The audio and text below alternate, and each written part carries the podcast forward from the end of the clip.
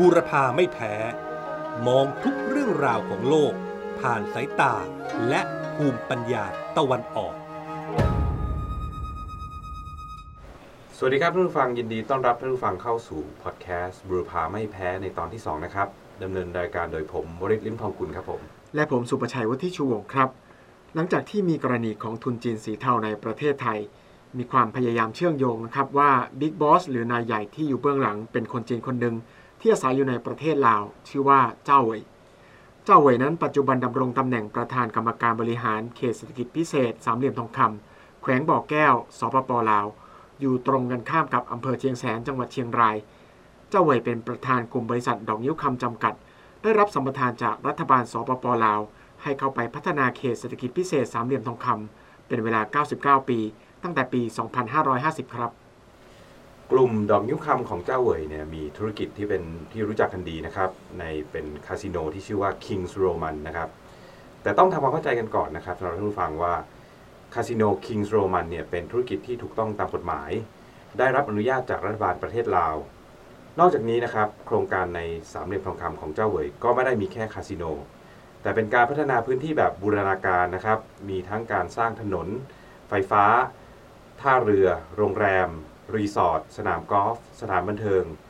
ศูนย์การแสดงสินค้าตลาดชายแดนแล้วก็ยังมีสนามบินบ่อแก้วนะครับที่ใกล้จะเสร็จแล้วด้วยนะครับผมได้พูดคุยกับคุณอานนท์ศรีเปลี่ยนจันทร์นะครับผู้สื่อข่าวของเราที่ได้ไปในงานวันดอกนิ้วบานที่สปป.ลาวนะครับเมื่อสุดสัปดาห์ที่ที่แล้วนะครับแล้วก็มีโอกาสได้พบกับเจ้าเหวยด้วยเขามาเล่าเรื่องให้ฟังนะครับว่าเขาไปเจออะไรบ้างในพื้นที่สามเหลี่ยมทองคำครับผมเป็นเทศกาลดอกนิ้วบานเขาจัดทุกปีปีนี้เป็นครั้งที่ยี่สิบแล้วก็เจ้าเหวยก็เป็นจัดครั้งนี้ถือว่าจัดใหญ่จัดครั้งใหญ่ที่สุดแล้วนะครับเพราะเขาก็เหมือนจะเป็นการโปรโมททั้งเขตเศรษฐกิจพิเศษด้วยโดยเฉพาะโรงแรมกับสนามกอล์ฟโรงแรมเนี่ยโรงแรมดอกนิ้วดอกนิ้วงามเนี่ยมันตอนเขาตอนนี้เขาใช้ชื่อเป็น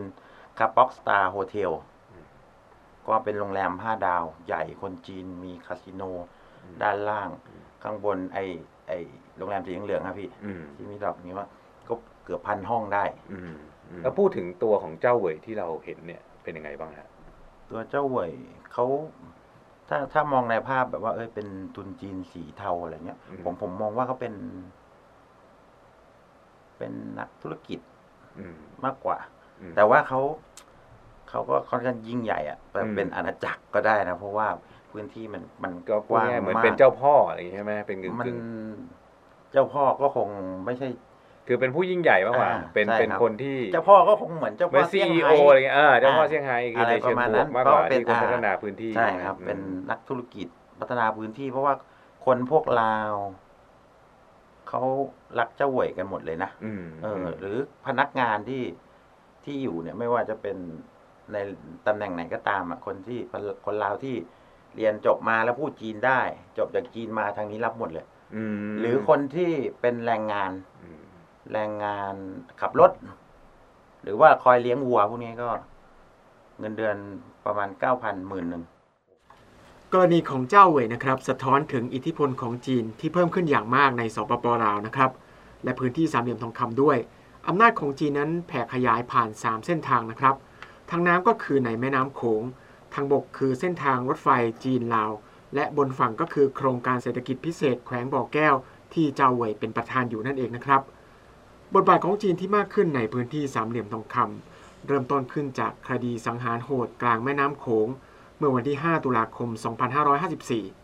นอคำอดีตลูกน้องของขุนสาได้จู่โจมเรือขนส่งสินค้าสัญชาติจีนสองลำขณะที่ล่องอยู่บนแม่น้ำโขงบริเวณพรมแดนระหว่างประเทศพม่ากับประเทศไทยลูกเรือชาวจีนทั้งสิบสามคนบนเรือถูกฆาตกรรมและทิ้งศพลงในแม่น้ำรัฐบาลจีนก็ให้ความสำคัญกับคดีนี้อย่างมากนะครับเปิดเปิดปฏิบัติการไล่ล่าหนอคำข้ามประเทศทั้งในพม่าไทยและลาว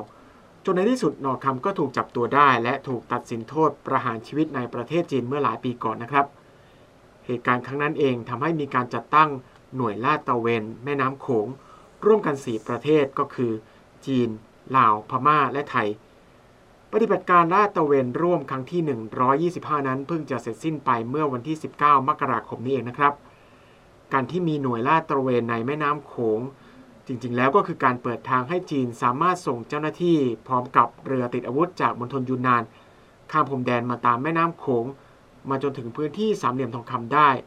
นี่อาจจะเป็นการขยายอำนาจที่เรียกว่า hard power อย่างชัดเจนครับครับผมผม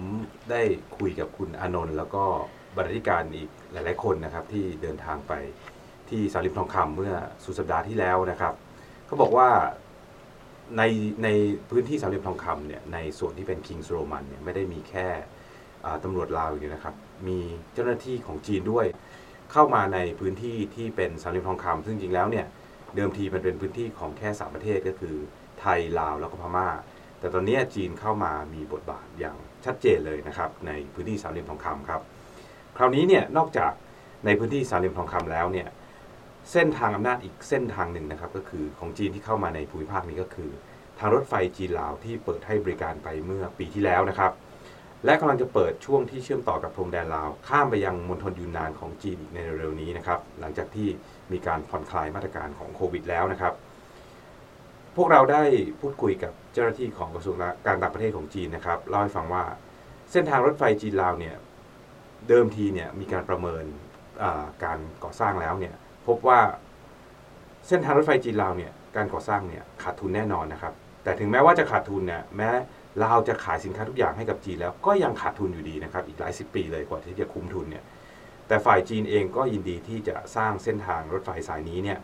เพื่อแสดงถึงมิตรภาพแล้วก็ความจริงใจเพื่อให้จีนกับลาวเนี่ยเติบโตไปพร้อมๆกันนะครับสำหรับเส้นทางรถไฟจีนลาวเนี่ยเป็นทางรถไฟสายสำคัญอย่างที่ท่านฟังก็คงเคยได้ยินมาแล้วว่าเป็นการเปิดประเทศลาวจากประเทศที่ไม่มีทางออกทางทะเลนะครับหรือภาษาอังกฤษเรียกว่าแลนด์ล็อกนะครับให้กลายเป็นประเทศที่มีศูนย์กลาง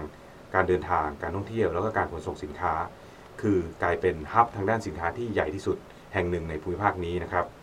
ขณะเดียวกันเนี่ยบทบาททางเศรษฐกิจของจีนก็ได้แผ่ขยายลงมาตามเส้นทางรถไฟความเร็วสูงอันนี้ด้วยนะครับเพราะจีนสามารถที่จะบริหารจัดการทางการขนส่งโลจิสติกส์ข้ามประเทศได้นอกจากนี้ที่หลายคนยังไม่ได้พูดถึงกันก็คือเส้นทางรถไฟสายนี้เป็นเส้นทางรถไฟที่จีนสร้างรถไฟข้ามประเทศสายแรกนะครับโดยใช้มาตรฐานของจีนทั้งหมดหลายๆคนก็บอกว่าเอ้ยมันมีรถไฟสายของอินโดอีกใช่ไหมอินโดนีเซียที่จีนลงไปลงทุนแต่จริงๆแล้วเนี่ยอินโดนีเซียเป็นประเทศที่เป็นเกาะนะครับโดยทางบกแล้วเนี่ยไม่ได้เชื่อมกับประเทศอื่นนะครับเพราะฉะนั้นเนี่ยเส้นทางรถไฟจีนลาวเนี่ยจึงถือเป็นเส้นทางรถไฟสายแรกที่เป็นส่วนต่อขยายออกจากประเทศจีนทั้งนี้ในอดีตเนี่ยประเทศลาวติดต่อกับประเทศสองประเทศที่มากที่สุดก็คือเวียดนามแล้วก็ไทยนะครับแต่หลังจากที่มีเส้นทางรถไฟสายจีนลาวเนี่ยบทบาทของจีนในลาวก็จะเพิ่มมากขึ้นอย่างมหาศาลเลยไม่แน่ว่าในเวลาอันไม่นานในอนาคตเนี่ยสินค้าของไทยที่เคยขายดิบขายดีในลาวนะถ้าใครเคยเดินทางไปในประเทศลาวเนี่ยจะทราบดีว่าสินค้าส่วนใหญ่ที่วางขายเนี่ยก็จะเป็นของไทยทั้งนั้นเลยมาจากประเทศไทยในอนาคตเนี่ยผมแล้วก็คุณสุชัยคาดว่าสินค้าที่ขายในลาวเนี่ยต่อไปอาจจะไม่ใช่สินค้าไทยเป็นหลักละแต่จะเป็นสินค้าจากประเทศจีนนะครับครับนอกจากจีนจะขยายบทบาทผ่านทางแม่น้ำโขงและก็เส้นทางรถไฟแล้วนะครับบนฝั่งของสปป.ลาวนั้นก็ยังเชื่อมโยงกับโครงการเศรษฐกิจพิเศษแขวงบ่อแก้วที่เจ้าเหวยเป็นประธานอยู่นะครับเจ้าเหวยนั้นเป็นที่รู้จักของคนไทยก็เพราะว่าคุณชูวิทย์กมลวิศิษฐ์ไปกล่าวหาว่าเจ้าเหวยนั้นเกี่ยวข้องกับกลุ่มทุนจีนสีเทาในประเทศไทยโดยโยงว่าสหรัฐอเมริกาขึ้นบัญชีดำไม่ให้วีซ่ากับเจ้าเหวยเพราะพัวพันกับธุรกิจผิดกฎหมายและยาเสพติด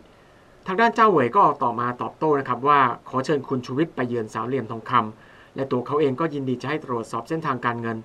ส่วนเรื่องที่สหรัฐขึ้นบัญชีนำนั้นเจ้าเหวยก็บอกว่าสหรัฐชอบป้ายสีคนอื่นอยู่แล้วถ้าสามเหลี่ยมทองคำมันเลวร้ายขนาดนั้นทำไมอเมริกาไม่เข้าไปจัดการให้เรียบร้อยเสียตั้งนานแล้วธุรกิจของเจ้าเหวยนั้นเริ่มต้นขึ้นจากคาสิโนหรือก็คือบ่อนการพนันนะครับจึงถูกมองในแง่ลบจากคนไทยเพราะคิดว่าเป็นอบายมุขแต่ก็ไม่สามารถพูดได้ว่าเป็นธุรกิจสีเทาเพราะได้รับอนุญาตจากรัฐบาลสปป.ลาวซึ่งแม้แต่คุณชูวิทย์เองก็ยอมรับนะครับว่าสหรัฐนั้นก็มีคาสิโนที่ถูกต้องตามกฎหมายครับผมมองในอีกมุมหนึ่งนะครับหลายคนยังไม่ค่อยทราบกันว่าเจ้าเหวยเนี่ยเคยได้รับเหรียญกล้าหาญจากรัฐบาลและกองทัพของสปป.ลาวด้วยนะครับ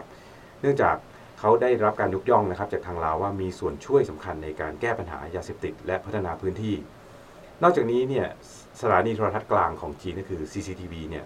ก็เคยรายงานทำชีวประวัติของเจ้าเหวยอย่างละเอียดเลยนะครับการที่คนคนหนึ่งเนี่ยได้รับการไปทำสารคดีชีวประวัติออก ซี ซี ที วี เนี่ยมันไม่ใช่เรื่องง่ายๆนะครับเหมือนกับกลายเป็นสัญลักษณ์สั้นๆว่าคนคนนี้เนี่ยได้รับการยอมรับว่าเป็นคนที่ไม่ได้มีธุรกิจที่ด่างพร้อยทำให้ทางการจีนเนี่ยสามารถที่จะรับรองได้ด้วยการให้สื่อส่วนกลางของจีนเนี่ยไปทำเรื่องราวของเขานะครับเจ้าเหวยเนี่ยมีส่วนสำคัญในการเปลี่ยนแปลงพื้นที่สามเหลี่ยมทองคำนะครับจากเดิมเนี่ยเป็นแหล่งค้ายาเสพติดเต็มไปด้วยความรุนแรงนะครับอย่างที่คุณสุชัยกล่าวเรื่องของหนองคำคือเหตุการณ์ที่ถือว่าเป็นจุดเปลี่ยนเนี่ยจากพื้นที่ที่อันตรายเนี่ยกลายเป็นพื้นที่เขตเศรษฐกิจพิเศษนะครับมีการพัฒนาทั้งในด้านสาธารณูปโภคและเศรษฐกิจถ้าผู้คนในพื้นที่สามเหลี่ยมทองคำมีงานทำอย่างถูกต้องตามกฎหมายนะครับเงินสะพัดมีอาชีพมีการงานที่เป็นหลักเป็นแหล่งแล้วก็มีการเจริญเติบโตทางเศรษฐกิจเนี่ยก็จะได้ไม่ต้องเสี่ยงไปทำธุรกิจผิดกฎหมายอีกนะครับแรงงานชาวลาวที่เคยเข้ามาทำงานในประเทศไทยก็จะเริ่มกลับไปทำงานที่บ้านเกิดของตัวเองแรงงานชาวลาวเหล่านี้บอกว่าอยู่ที่ลาวเนี่ยบางทีได้รายได้ดีกว่าที่ประเทศไทยอีกครับสามเหลี่ยมทองคำในวันนี้เป็นพื้นที่แห่งการท่องเที่ยวการค้าและการลงทุนสิ่งที่ประเทศไทยควรจะคิดก็คือหาวิธีที่จะเชื่อมโยงกับเศรษฐกิจในพื้นที่สามเหลี่ยมทองคำและก็เชื่อมต่อไปยังประเทศจีนนะครับคุณสุชาติตันเจริญรองประธานสภาผู้แทนราษฎรคนที่หนึ่งที่ได้เดินทางไปสามเหลี่ยมทองคำหลายครั้งบอกว่าประเทศไทยนั้นเสียโอกาสไปมากที่ยังไม่มีการริเริ่มโครงการใดๆมารองรับการพัฒนาพื้นที่เขตเศรษฐกิจพิเศษของสปป.ลาวทั้งทั้งที่ว่ามีพื้นที่ชายแดนอยู่ติดกันนะครับแม่น้ำโขงเส้นทางรถไฟจีนลาวและโครงการพัฒนาสามเหลี่ยมทองคำเป็นส่วนหนึ่งของการเชื่อมโยงภูมิภาคอาเซียนที่เป็นโครงการใหญ่ของประเทศจีนถ้าหากว่าประเทศไทยไม่เร่งที่จะเชื่อมโยงเข้าไปด้วยแล้วไม่ใช่แค่ว่าจะเสียโอกาสอย่างที่คุณสุชาติตันเจริญบอกนะครับแต่การพัฒนาต่างๆนั้นก็อาจจะข้ามผ่านประเทศไทยไปเลยก็ได้นะครับครับอันนี้ก็เป็นเรื่องราวที่น่าสนใจมากๆนะครับแล้วก็เป็นเรื่องราวที่อัปเดตล่าสุดเกี่ยวกับสถานการณ์ที่เกี่ยวกับในประเทศจีนแล้วก็ประเทศลาวรวมถึงเกี่ยวพันมาถึงประเทศไทยนะครับทั้งหมดนี้คือพอดแคสต์บุรพาไม่แพ้ตอนที่สองนะครับมองเรื่องราวของโลกผ่านสายตาและภูมิปัญญาตะวันออกครับพบกันใหม่สัปดาห์หน้านะครับสวัสดีครับบูรพาไม่แพ้มองทุกเรื่องราวของโลกผ่านสายตาและภูมิปัญญาตะวันออก